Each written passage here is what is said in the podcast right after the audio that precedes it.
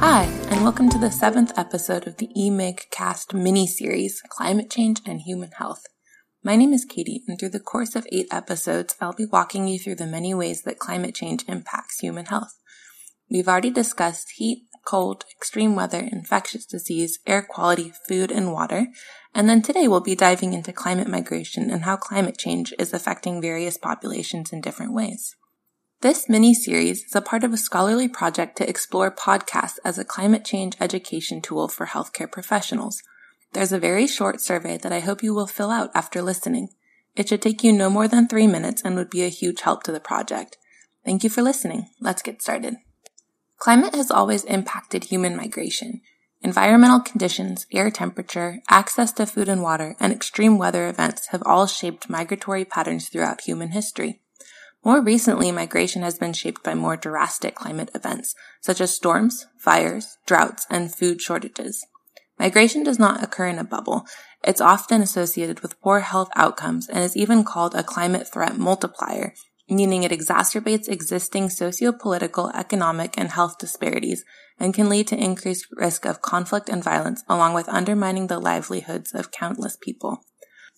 A variety of different climate impact forecasts exist and estimate that between tens of millions to 250 million people will move due to the effects of climate change by the middle of the 21st century. The most widely accepted estimate suggests that climate change will cause 200 million people to become climate refugees by 2050. The threat that climate change poses on human health acts via multiple different mechanisms, many of which we've already discussed in this series. Direct mechanisms include heat or cold related morbidity and mortality, disaster related injuries, and worsening air quality. Indirect mechanisms involve changes to ecological and social systems, such as the availability of fresh water, adequate food security, and changing disease patterns. Increasingly, migration is becoming necessary to sustain human life as it becomes more and more difficult for people to survive where they are the mechanisms through which climate change impacts human health are not experienced equally across the globe. In countries with more social and political and economic stressors such as high population density, limited opportunity for economic growth, inequitable distribution of resources and services, poor land use planning, and armed conflict, the challenges posed by a changing climate are amplified and intertwined with those other structures, creating a complex web of systems that influence human movement. When we think about human movement, we'll split it up into three main categories. First, we have forced displacement, which is what most of us think of when we think of climate migration. Forced displacement is most likely to occur after extreme climate events, as mass amounts of people are evacuated short distances for safety.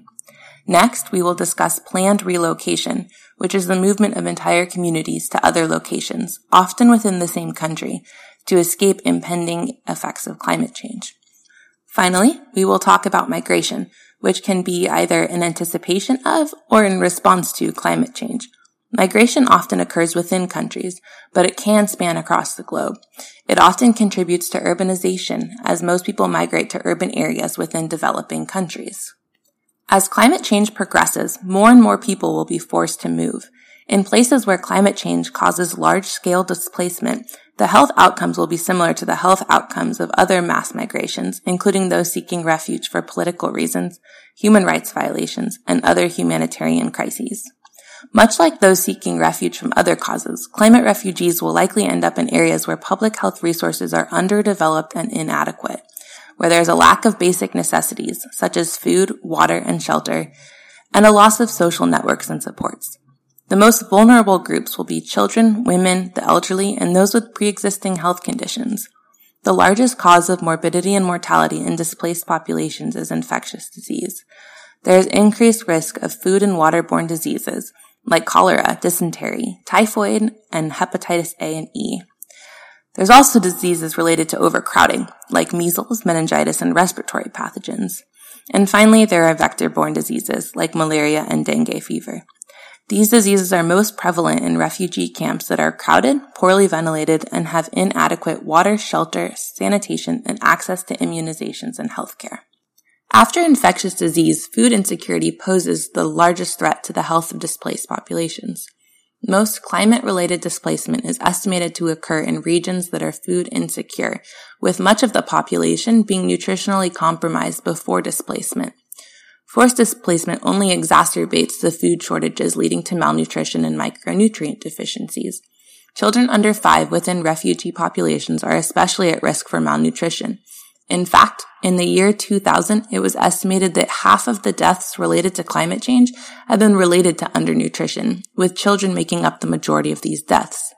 Micronutrient deficiencies contribute largely to the morbidity associated with climate change with conditions like pellagra, scurvy, and anemia prevalent in increasing numbers. Unfortunately, at the same time as more people are displaced and forced to areas where they will lack food and water security, the global food yields will continue to decrease as a result of long-term changes in climate conditions as well as acute adverse weather events. In addition to the physical health impacts of forced displacement, high rates of poor mental health outcomes have been documented among populations of displaced people. Displacement related stressors such as separation from family, loss of social connections and familiar social norms, economic depravity, inadequate access to housing, employment, and education, and a diminished sense of belonging all contribute to worsening mental health. In addition to loss of familiar social structures and increasing social instability in refugee camps, Increased sexual violence and limited access to contraceptives and health services can give rise to the spread of sexually transmitted infections, including HIV. Women in refugee camps are at additional risk of poor reproductive health outcomes, including high maternal and fetal mortality, lack of access to family planning, complications of unsafe abortions, and other gender-based violence. Although there is little empirical evidence, theories based on historical events support the rise of violent conflict in climate migrant communities. These violent conflicts will be the culmination of a complex web of poverty, environmental degradation, large-scale health crises, and displacement. South Sudan, a country born in 2011 after two decades of civil war in Sudan, is an example of forced displacement and the rising health impacts. The civil war left the new country of South Sudan in a state of turmoil, with rising inflation, significant food insecurity, and a huge amount of the population reliant on food aid. In South Sudan, temperatures can reach over 120 degrees Fahrenheit, and any small increase in temperature can result in large scale crop failure. Conflict and a failing economy have further contributed to food insecurity by loss of livestock due to theft and disease, and disruption of planting seasons due to displacement during conflict. Since 2013, more than 2.3 million people, or one in five of South Sudan's population, have been displaced due to climate shocks, violence, economic decline, and food and water shortages. Our next topic will be the planned relocation of communities. Planned relocation is when populations are intentionally and preemptively moved. Historically, this has occurred as a result of in- infrastructure and development projects like dams, railways, and building complexes. While planned relocation is frequently included as an adaptation response to climate change, very few planned relocations have actually improved the lives and well-being of those that are moved. Most often, people are left feeling displaced and powerless over the relocation destination and process. These movements are associated with adverse mental health outcomes, food and water insecurity, inadequate sewer systems and healthcare infrastructure, and exposure to new infectious diseases. Additionally, adverse social outcomes like joblessness, homelessness, social marginalization, and destruction of communities and social resources exacerbate the health outcomes. For example, when low income households in urban areas are relocated to peripheral locations, employment opportunities become scarce. In North America and Australia, the forced relocation and stealing of indigenous land has caused significant cultural disruption and led to poor health outcomes that have been transmitted across generations. Currently, planned relocation is listed as one of the last ditch efforts to protect communities from the impacts of climate change. Given the tremendous risks to the health and well-being of the relocated communities, it should be reserved for when all else fails and when it must be done, it should be done with tremendous care and consideration for those it impacts the most. When possible, planned relocation should be done with plenty of time to consult the community and ensure that the plan benefits everyone. It should ensure that money and resources are available to relocate the communities, that they are moving to areas with ample employment opportunities, housing resources, access to healthcare, mental health services, and education. The population moved must want to move and must be involved at every stage of decision making and planning. One example of a planned resettlement success was the population of 60,000 people living on illegally occupied land in Mumbai. The occupied land was right next to railway tracks, and in the late 1990s to early 2000s, the railway company was planning for construction of an improved rail service. The relocation was voluntary and involved the community in every step of design, planning, and implementing the new settlements. The people who chose to move found themselves in higher quality accommodations with access to water, electricity, and sanitation. This population is much smaller than those who will find themselves at risk of climate change impacts, and larger populations will pose larger challenges. Additionally, there will be the risk of big corporations using climate change as an excuse to relocate communities in ways that will benefit their business interests. Now we will begin our discussion on migration, often urban migration, as cities tend to be the destinations of large migratory movements. Climate change has already contributed to increasing rural urban migration as people have tried to escape flooding, water shortages, drought, and decreasing farm yields. Often, this rural urban migration leads to crowded settlements in which poor water quality and lack of adequate sanitation facilities predispose the inhabitants to illness. These adverse health outcomes are further exacerbated by government neglect and accelerated population growth, which places further stress on inadequate urban socioeconomic structures like education, healthcare services, and labor markets. Additionally, many poor urban communities continue to face the environmental challenges they were hoping to escape. For example, in India, many people who have migrated towards larger cities along the coast continue to face storms and cyclones.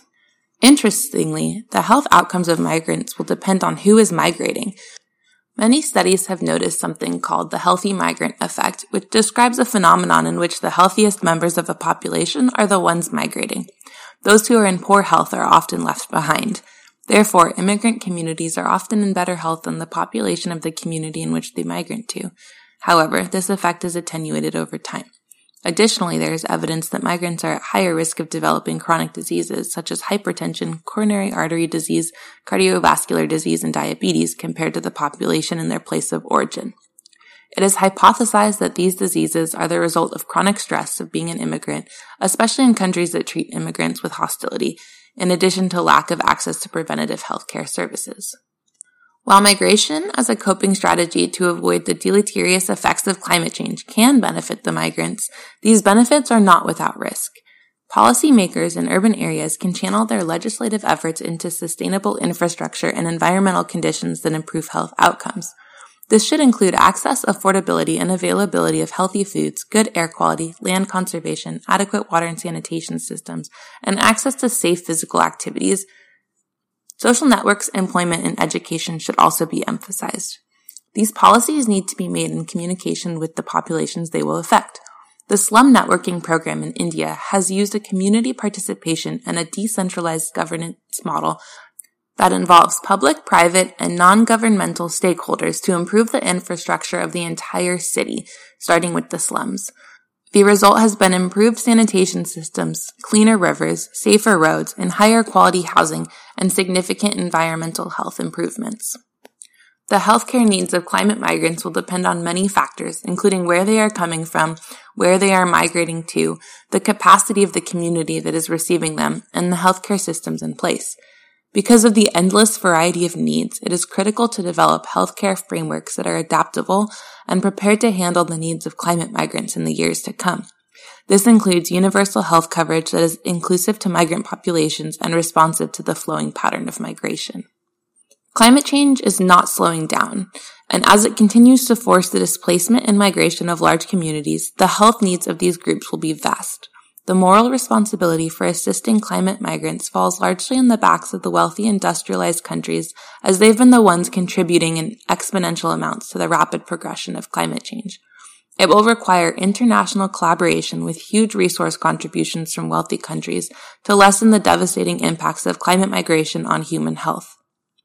And as healthcare providers, it will be our responsibility to recognize the vast health challenges that our migrant patient population will face.